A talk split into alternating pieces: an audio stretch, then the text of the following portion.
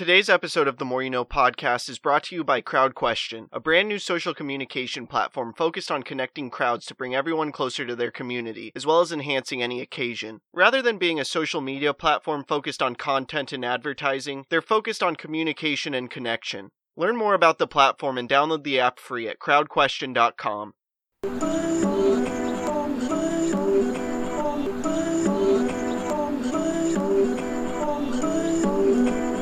trying to make it all make sense. The Moore. You Know. Podcast.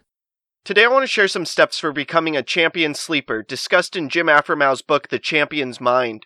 Getting a good night's sleep is a prerequisite to having a great day. It's vital to sleep well and have a proper sleep schedule. If you don't, it can affect various aspects of your life, such as your energy levels, your ability to stay calm, and much more. In order to sleep properly, you must have the proper nightly routine. This routine will guide you down the path of getting a good night's sleep. And with this being said, I want to go through Jim's steps so you can build the proper routine and sleep like a champion. Step number one is to determine the amount of sleep you need to feel good. Research suggests that for most people it's a minimum of 8 hours. And to figure this out, you should vary the amount of time you sleep and figure out what feels best.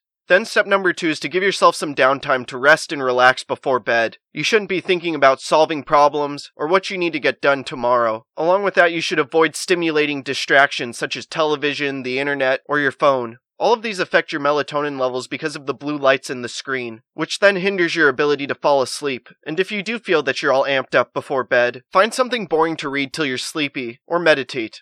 From here, step 3 is to turn off or dim any lights around you before bed. Similar to the blue light affecting your melatonin levels and screens, staying in a highly lit room will trick your brain into thinking that you need to have energy, keeping you awake. After that, step 4 is to think about tomorrow positively, as well as the good dreams you want to have, rather than dwelling about what happened today or worrying about tomorrow. Next, step number 5 is to choose an idea or keyword that will help you calm down, then repeat it over and over again until you fall asleep. This could be an affirmation, prayer, or just an overall calming idea.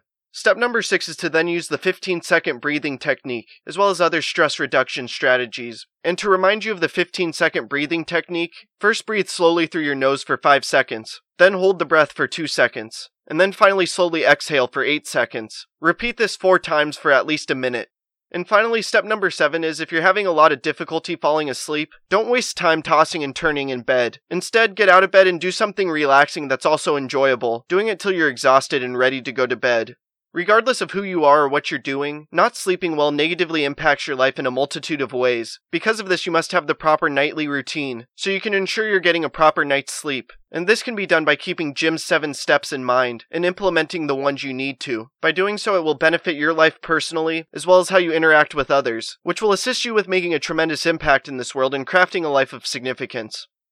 I hope this talk makes a positive impact in your life. Please subscribe to the podcast wherever you are listening or watching it. Check out other episodes. Leave a review. Follow the podcast on social media at Moore You Know Pod, and sign up for CrowdQuestion to ask me questions about the episode. Again, thank you for listening as we propel through podcasting with the Moore You Know.